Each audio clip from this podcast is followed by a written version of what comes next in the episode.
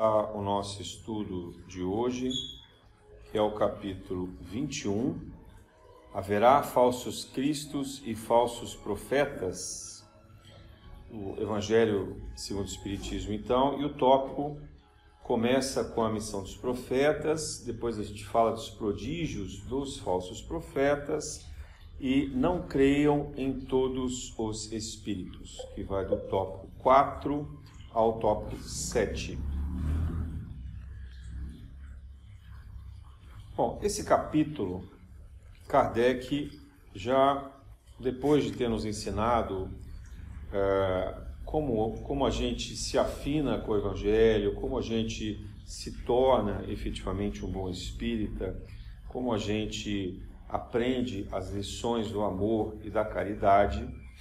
Então, nós devemos nos preocupar com os desvios, com os labirintos da nossa razão, da nossa emoção, das pessoas com as quais a gente se depara e que podem nos impressionar, nos enganar com prodígios, com promessas, com argumentos, né?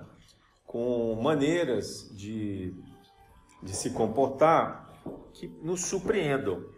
E com isso, coloquem em xeque a nossa fé, a nossa conduta e assim por diante. Né? No início desse capítulo, Kardec nos lembra a passagem de Jesus em que ele diz que se conhece a árvore pelo fruto. Essa é também, talvez, a maior é, fórmula, digamos assim, de esclarecimento deixada por Jesus. Que nós não devemos julgar pelas aparências, nós não devemos julgar pela inteligência, pela pela maneira é, externa como as pessoas se comportam, e sim pelo trabalho efetivo que essas pessoas executam. Isso porque todos nós somos falíveis. E é importante que a gente se lembre disso na dimensão espiritual que nós nos encontramos. Todos somos falíveis. Né? Mais uma vez, a gente já disse aqui que o único ser infalível que habitou a terra foi Jesus, né? na condição de, do Cristo corporificado, na condição do Cristo engendrado na, na, na encarnação humana para vivenciar todas as provas, as dificuldades que nós passamos e com isso demonstrar ser possível alcançar a perfeitude, a perfeição da, da espiritualidade, ainda que vivendo nesse planeta. Pois o problema não está no planeta, o problema não está na forma física, mas sim dentro de nós. Então, a libertação ela vem por meio da nossa própria compreensão, da nossa reforma íntima, da nossa transformação do, do, do nosso eu na direção do eu interior, na direção da nossa união com o nosso, com a força criadora, com o nosso Pai celestial. Então Jesus diz: conhece-se as árvores, a árvore pelo fruto. Obviamente que essa, essa parábola, essa metáfora que ele utiliza, nos reporta aos atos de caridade. Na medida em que nós somos mais caridosos, compassivos, tolerantes, fraternos com os nossos, com as pessoas com quem nós convivemos, com os seres com quem nós convivemos. Então aqui inclui tanto os animais como os vegetais, os minerais, com a natureza de modo geral. Então nós, é, de fato, nos aproximamos daquele traçado original de Jesus para o progresso espiritual. E com isso a gente começa a dar frutos. Né? Por que, que os frutos são importantes? Porque os frutos não dependem da perfeição. Os frutos, eles conseguem ser produzidos mesmo quando a árvore ainda está em desenvolvimento. E muitas vezes até quando o terreno onde essa árvore está, ou a condição em que ela está é, disposta, não é a condição ideal. Mas ainda assim, ela é capaz de gerar frutos. Eu me impressionei muito uma vez que eu tive a oportunidade de ver um bonsai de macieira. Vocês já viram isso? Quer dizer, uma, um bonsai é aquela árvore pequenininha, né? Plantada numa, num vaso, é, normalmente num vaso, com uma técnica especial oriental, onde eles vão fazendo podas e essa árvore ela não cresce em altura e por meio dessas podas, mas ela continua plena na sua capacidade. E ali naquele vaso é possível ver os frutos. Tem de vários tipos, de várias árvores frutíferas. Essa, essa que eu vi era uma macieira. E a maçã não é pequena, não. Apesar da árvore ser pequena, a maçã tinha o tamanho normal. Então, esse exemplo do bonsai é para a gente pensar, muitas vezes, nas adversidades que nós vivenciamos hoje, por conta das provas e expiações que a gente carrega, né? mas que nós somos ainda assim capazes de dar bons frutos ainda que esse ambiente seja adverso, que ele seja difícil para todos nós. Quer dizer, nenhum de nós está livre da obrigação de, de criar e produzir bons frutos. Essa é a lição de Jesus. Então, a gente vai conhecer essa árvore por esses frutos. E Jesus também usa essa alegoria porque muitas vezes os troncos e as folhas das árvores nos confundem. E a gente pode pensar que se trata de um determinado tipo de árvore e, na verdade, é um outro tipo. Então, para não ter dúvida, vai se conhecer essa árvore exatamente pelo fruto que ela der. Né? E, e há também uma passagem do Evangelho da figueira seca, em que Jesus, atravessando o deserto com os apóstolos, se depara finalmente com a figueira, mas essa figueira, apesar de estar na época própria da, dos frutos, ela não tinha figos. Então Jesus a condena e a figueira seca. Né? Porque se na época própria nós também não dermos frutos, e a época é agora, né? nós também seremos cobrados do nosso dever, da nossa capacidade, porque pelo, pelo egoísmo, pelo nosso orgulho, pelo nosso próprio interesse, a gente não tem a partilha, a fraternidade para com a vida diante dos demais. Então, nós seremos semelhantes àquela figueira seca, né? sem frutos. Muito bem, então, é, se nós somos chamados a dar os frutos, todas as outras pessoas que convivem conosco nesse momento são também, porque esse é o momento chamado do Evangelho daquele julgamento final, né? o momento dos tempos chegados em que nós somos colocados à prova da nossa própria consciência e é, em que haverá a separação do joio do trigo, que significa aqueles que estão preparados para viver na fraternidade e que são mansos e pacíficos herdarão a terra. Os demais serão convidados a continuar o seu estudo e a sua progressão espiritual em outros orbes, em outros ambientes, fora da terra. Então, é fundamental que a gente seja capaz de dar frutos.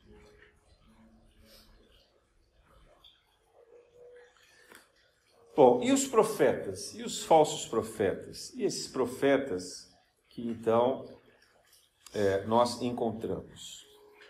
Profetas aqui, obviamente, é uma palavra utilizada por Jesus porque era do conhecimento e da afinidade da cultura judaica porque era assim que eles chamavam aqueles homens missionários que enfrentavam a, a cultura corrente, enfrentavam os poderosos e, e viviam com abnegação em favor da caridade, em favor da fraternidade, do conhecimento, muitas vezes praticando a cura é, e com uma, uma mediunidade que possibilitava revelar sabedoria, transmitir é, conhecimento, chamar a atenção de poderosos para fazê-los voltar às condições ideais dos seus comportamentos desviados e assim por diante. Então, no Antigo Testamento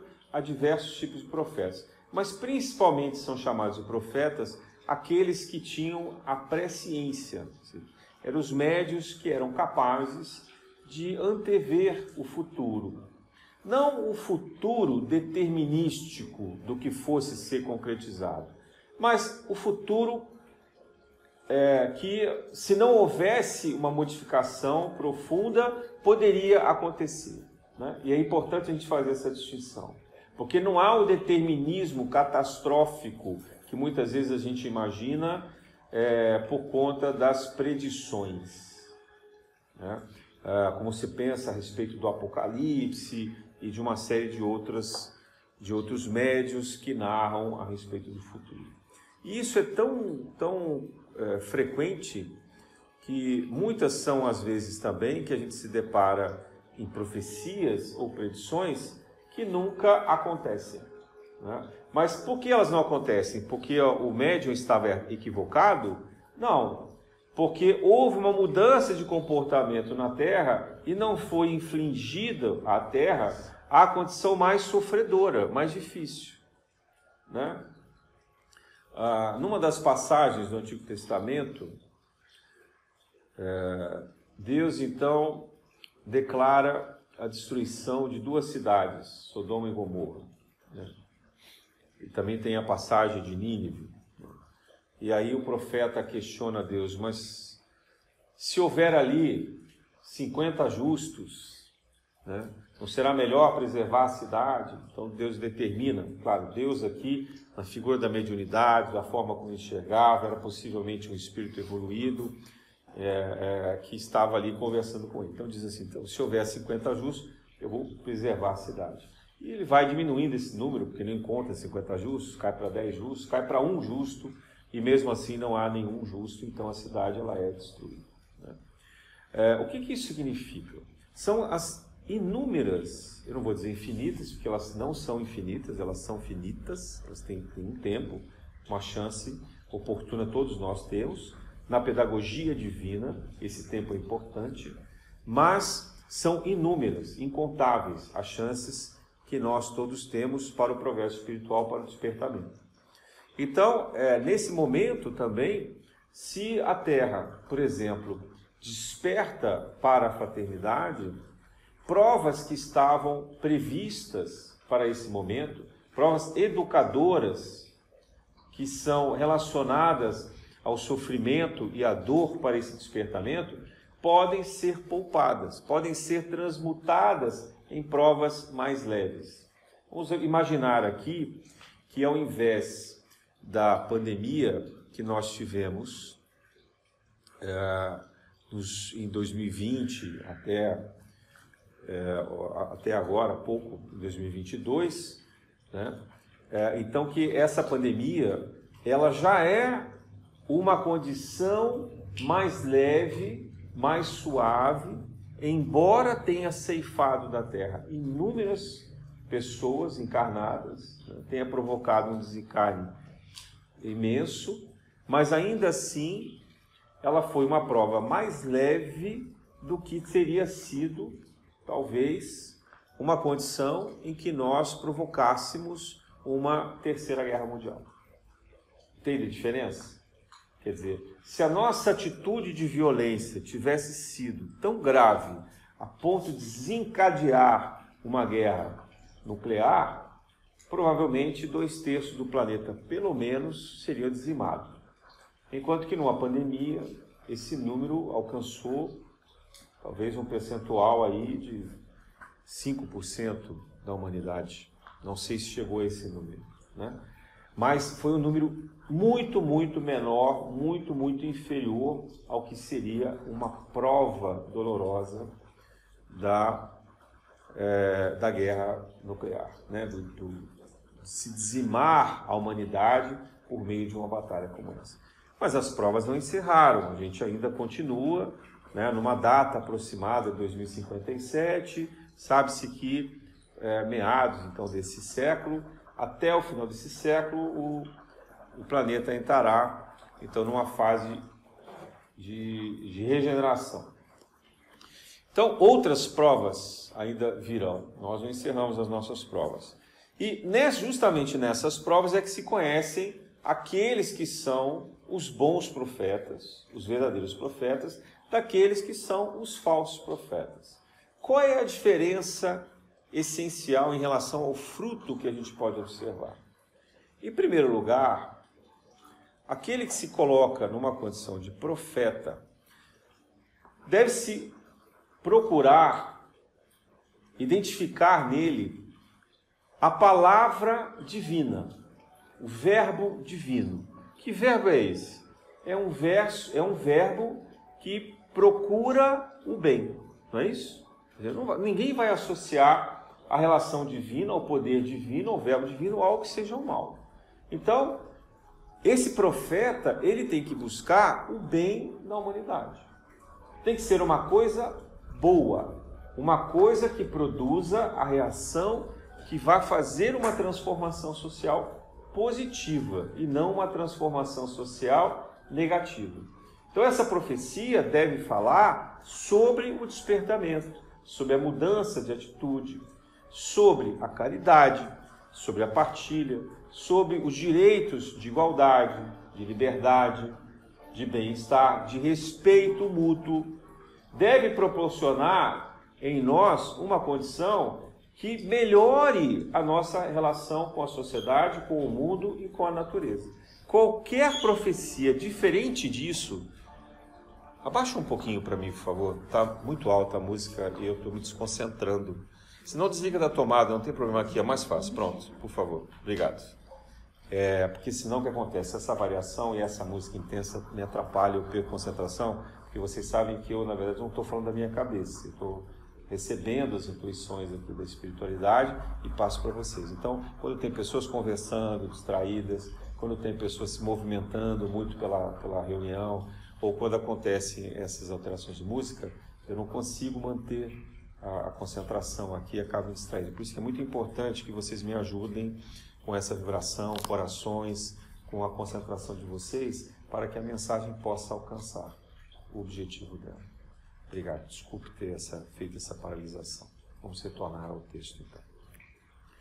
Então, quando a gente se depara numa condição em que há o bem sendo procurado, há o bem sendo provocado, esse profeta, esse médium, que recebe essas mensagens, que produz essas ações no mundo real, concreto, materializado, ele está ligado a aos efeitos evoluídos, aos efeitos iluminados, digamos assim, das mensagens espirituais, das falanges espirituais, efetivamente que se aliam ao bem e que são mensageiros de Jesus e da força do nosso poder criador. Já quando a gente se depara com médiums ou pessoas que se colocam numa condição de profeta, ou daqueles que se apresentam como sábios da humanidade, mas que no fundo disseminam o ódio, disseminam a discórdia, disseminam é, o desequilíbrio, a maldade, o medo, o interesse. Não há com esses nenhuma relação com o bem. Há apenas a condição de tentar se criar o bem a si mesmo. Vou salvar a minha pele, vou garantir a minha parte, vou cuidar da minha família, do meu entorno e o resto que fique a apodrecer, a, subjugar, a sofrer e etc. Né?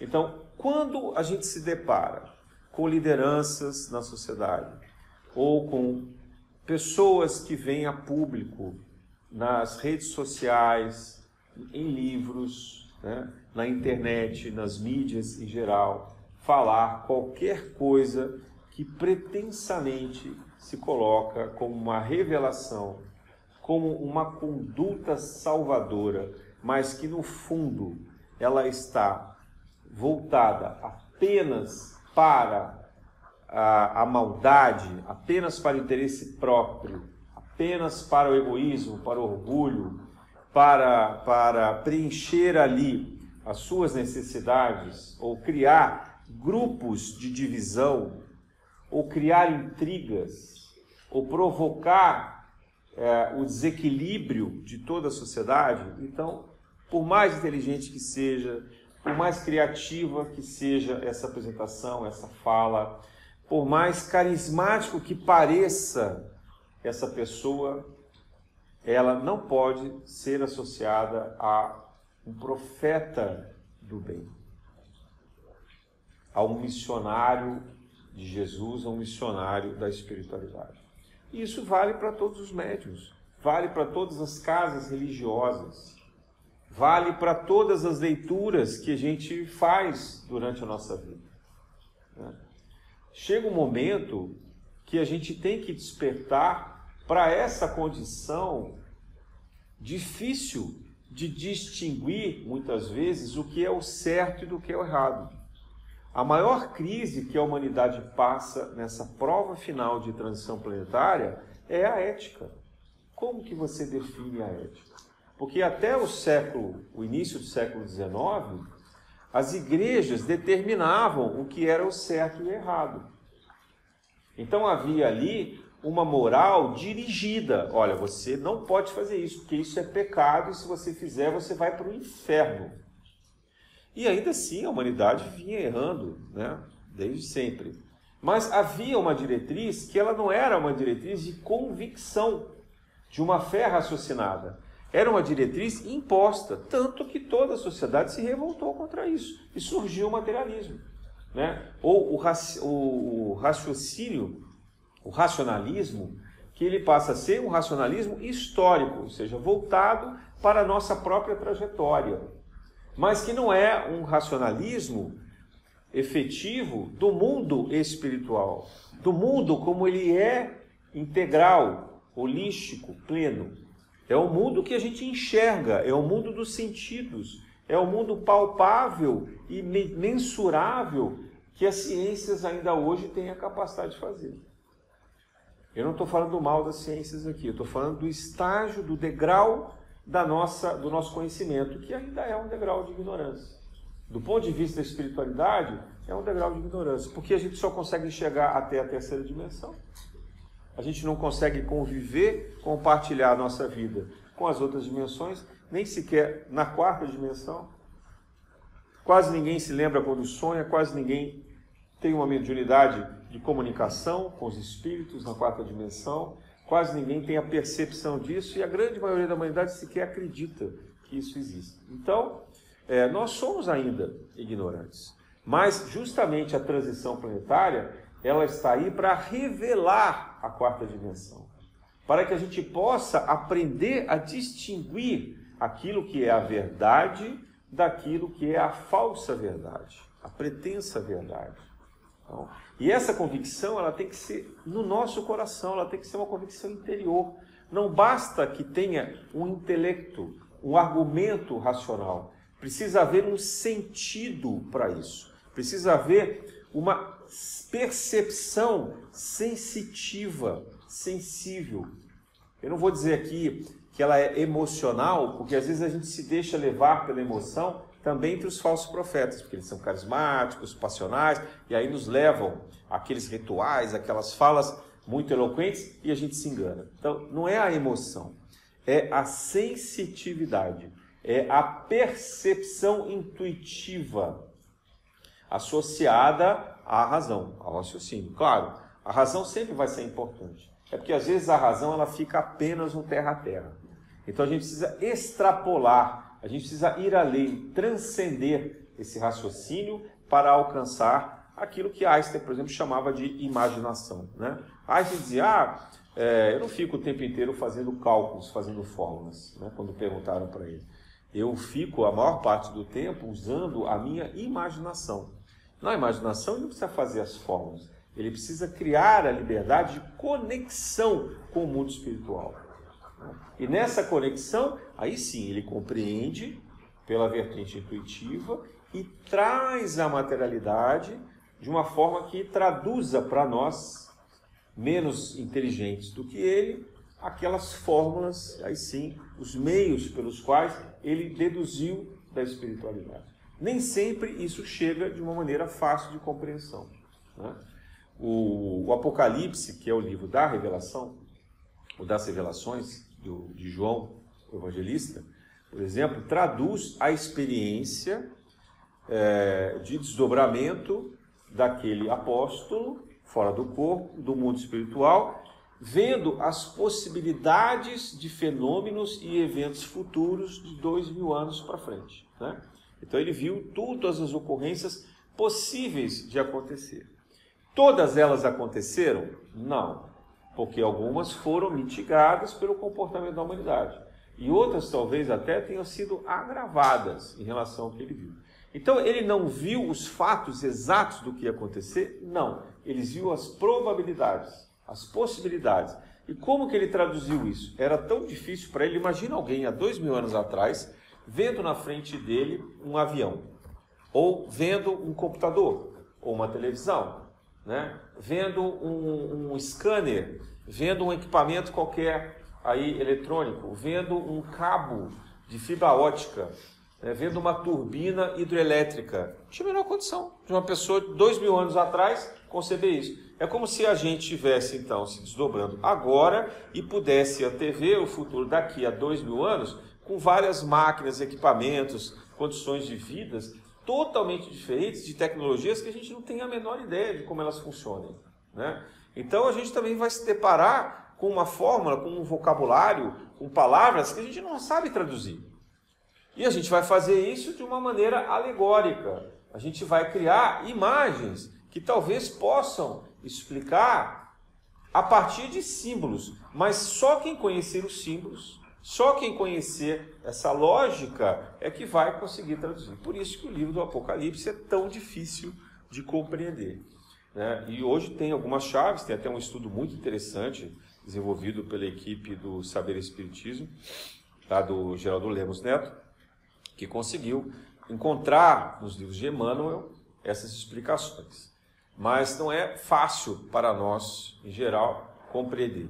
Então, um profeta, veja só, ainda que ele tenha a percepção correta, ainda que ele seja um bom profeta, que ele tenha a percepção correta da verdade no futuro, muitas vezes ele não consegue traduzir de forma simples para nós aquela possibilidade, aquela probabilidade do que está acontecendo.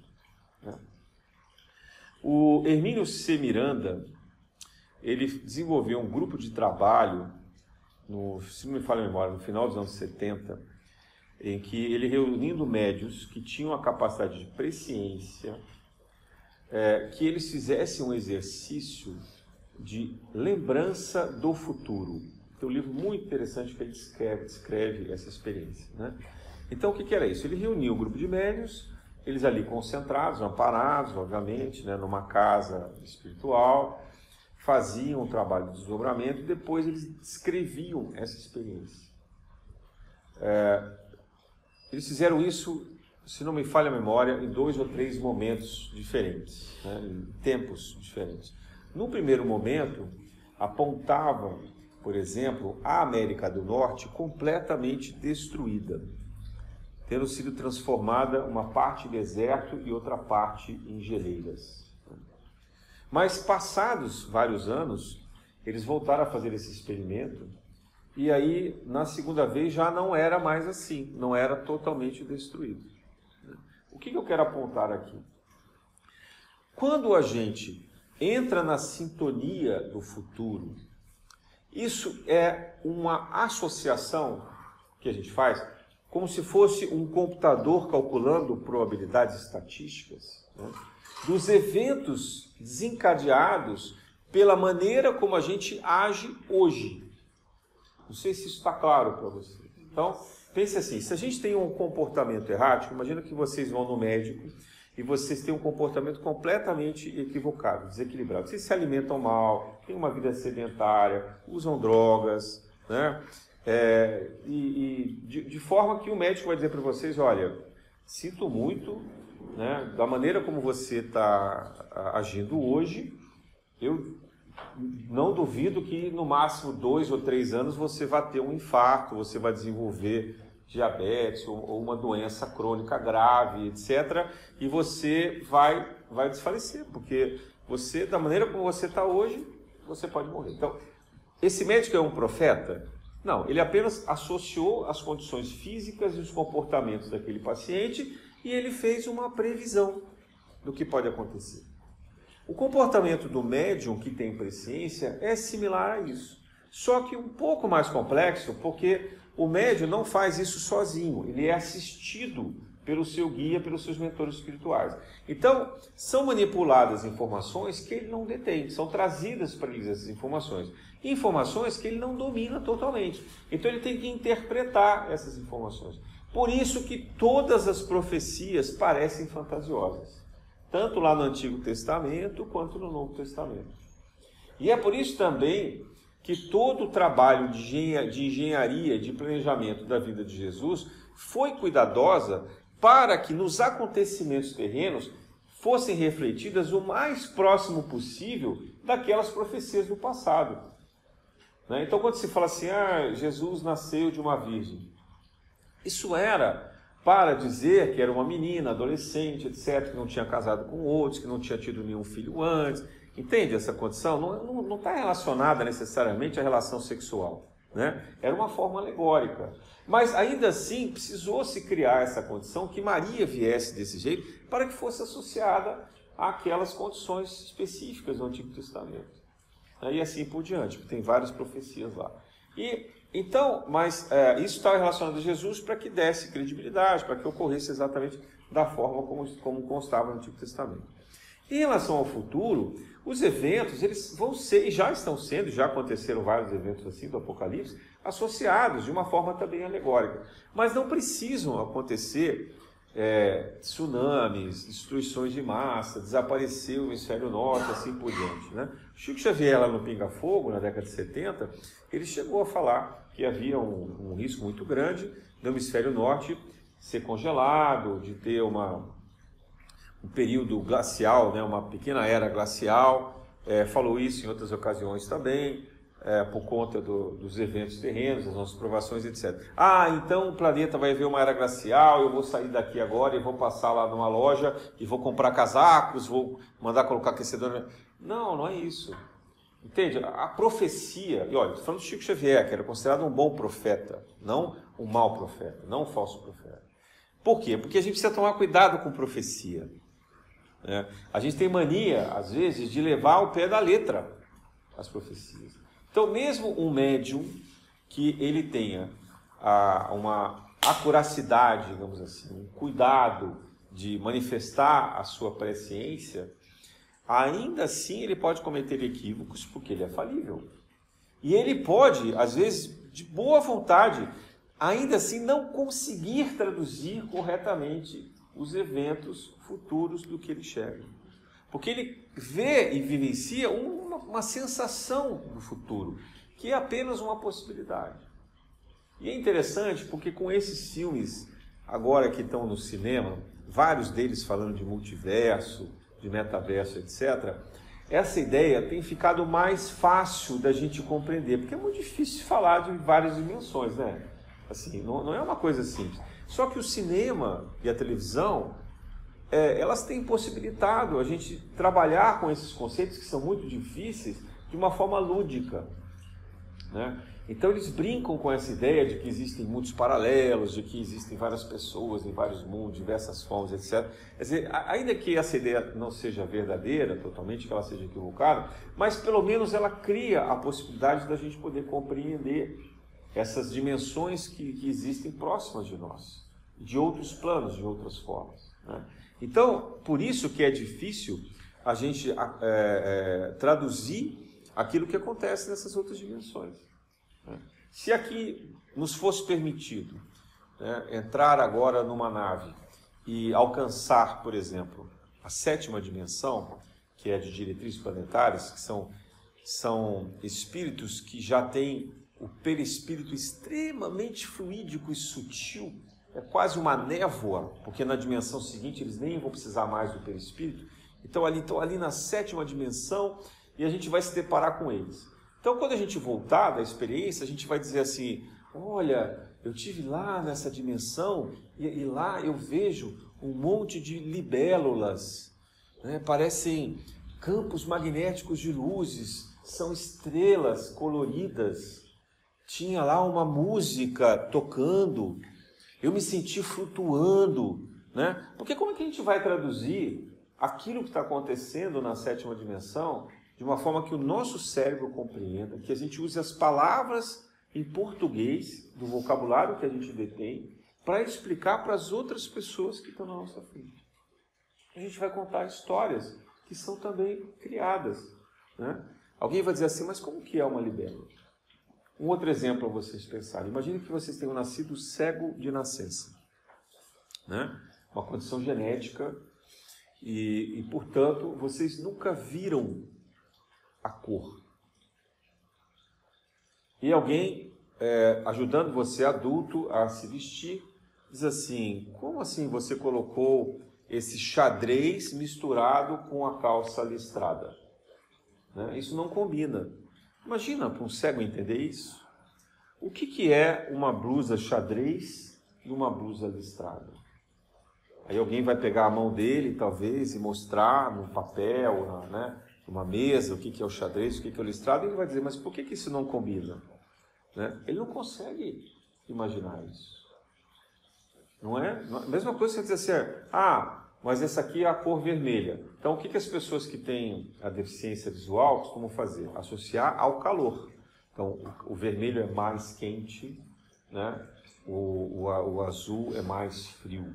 Talvez assim você possa dizer, porque calor e frio ele sabe. Então, ele não vai saber o que é o vermelho e o azul, mas ele vai tentar né, fazer ali uma escala de percepções que possa traduzir dessa maneira.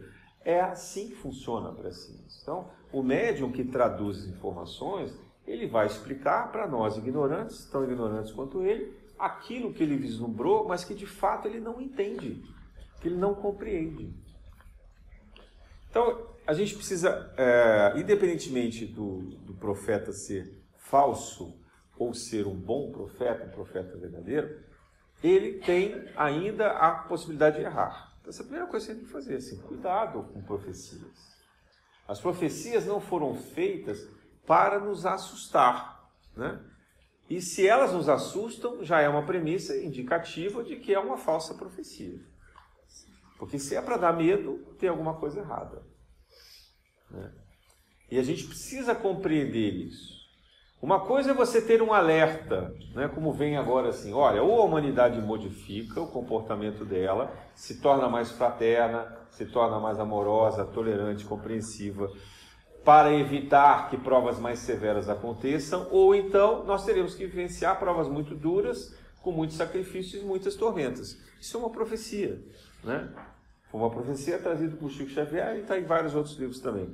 Mas essa profecia, ela não pretende causar em nós o medo e a maldade. Né? Ela quer provocar em nós uma mudança de comportamento. E ela vai dizer assim: ó, o mundo não vai acabar. A profecia que traz o Espiritismo, o mundo não acaba, ele se transforma. E a gente vai continuar a evoluir. Talvez aqui, talvez em outros orbes. Percebe a diferença? Não há uma intenção de diminuir a pessoa, de causar maldade, gerar medo, insegurança. Há apenas a intenção de transformar, de fazer despertar. Então, essa é uma boa profecia. Agora, aquela profecia que diz assim, que de vez em quando a gente vê aí nos anúncios da internet, né, das redes sociais, etc. Tsunami acabará com a costa do Brasil. O que, que vocês acham? Isso é uma profecia falsa ou verdadeira? Quando anunciaram isso no ano passado, anunciaram com vários argumentos científicos, não sei se vocês lembram, não, porque o vulcão que vai acontecer lá nas Ilhas Canárias, porque ele vai destruir metade da ilha e aí as ondas vão ser.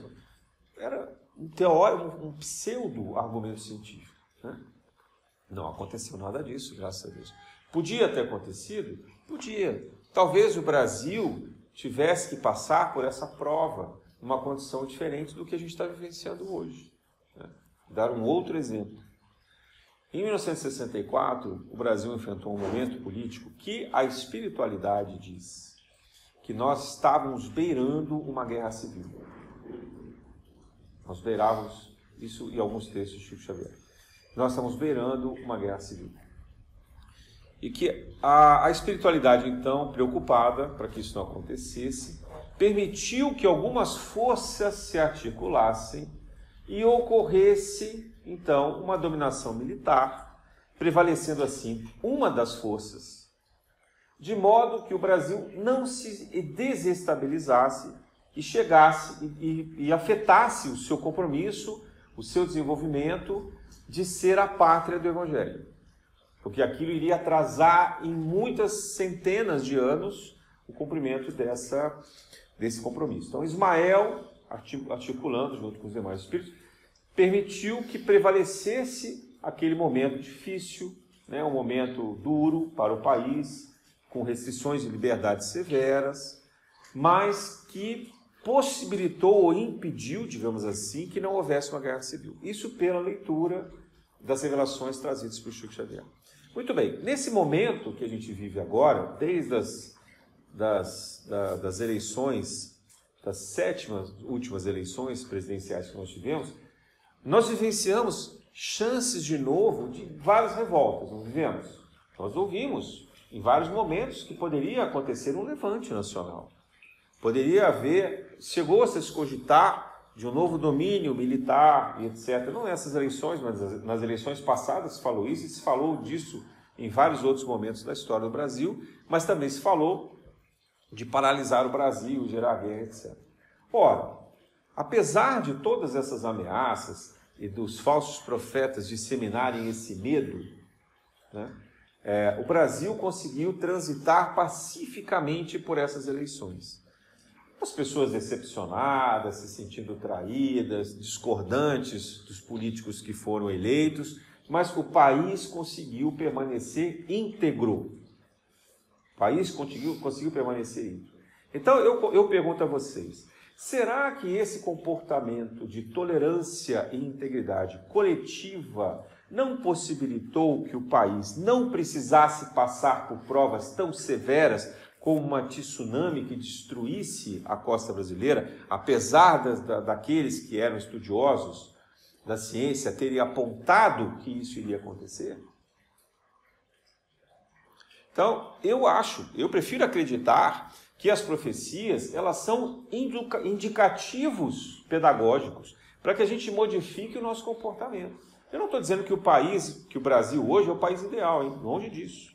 O Brasil erra por muitas coisas. E o Brasil ainda traz consigo na história o problema sério do racismo, por exemplo, da escravidão, né? da exploração dos mais fracos, dos mais necessitados. Mas ainda assim, o Brasil é um país onde não há guerra civil. Então, se o principal desafio que nós temos na transição planetária é a tolerância mútua, o Brasil é um país em que as pessoas se toleram ainda que haja racismo, que haja discriminação, que haja preconceito, exploração de diversas formas. Mas não há guerra. Pelo menos uma guerra em razão disso. Há uma guerra surda no narcotráfico, há uma guerra desesperada entre milícias, etc. Mas não é uma guerra coletiva de nação, de uma nação dividida.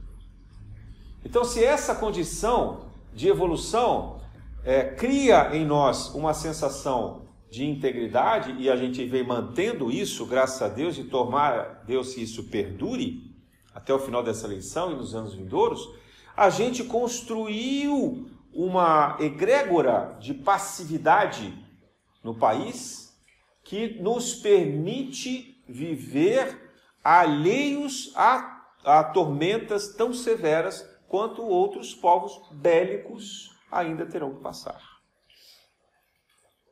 porque isso é visível na história da humanidade. As tormentas que a Europa passa e sempre passou estão diretamente associadas às guerras que nunca cessaram. É a primeira vez que a, que a Europa ficou 70 anos sem guerra. Desde, desde a Segunda Guerra Mundial até o início da guerra, lá no hemisfério norte, com a Rússia. Mas é, Ainda assim, é, o centro regional da Europa mantém uma certa tolerância. E isso são ganhos que podem estar modificando as provas E pode estar modificando a severidade e a gravidade dessas provas diante de uma mudança de comportamentos. É, e isso, consequentemente, muda as previsões. Então, quando a gente fala de falsos profetas, é assim: aquele que aponta desgraça, desconfia. Né? A desgraça não é a finalidade da profecia. A finalidade da profecia é a educação, a mudança do comportamento. Não é o medo, não é a discórdia, não é a divisão. É o contrário. É a possibilidade de se manter íntegro o nosso pensamento. E quando a gente traz isso para a vida prática, cuidado com aqueles que procuram os adivinhos. As pessoas que vão atrás da, daqueles que, que, que tentam prever o futuro individual de vocês, de cada um de vocês. Porque a primeira pergunta é: qual é a intenção dessa pessoa? Se ela sobrevive disso financeiramente, ela já tem ali por trás um interesse pessoal. Então já não a torna pura no sentido da presciência voltada para a espiritualidade. Né? Segundo, ela não conhece vocês. E ela quer, muito provavelmente, manter vocês como clientes cativos dela. Então, quanto mais surpreendente, quanto mais fenomenal for a revelação dela, dessa pessoa, é, mais vocês vão ficar impressionados. E mais vocês vão querer voltar ou indicar ela para outras pessoas. Então, o que, que os espíritos fazem? Trabalham condições que eles ali, mesmo os baixos espíritos de baixa evolução, já enxergam na espiritualidade que vêm os sonhos, vêm os pensamentos, vêm as condutas de cada um de vocês. E conseguem ali soprar, intuir para aquele médium né, essas condições. E então vão dizer: olha, porque o seu cônjuge está te traindo.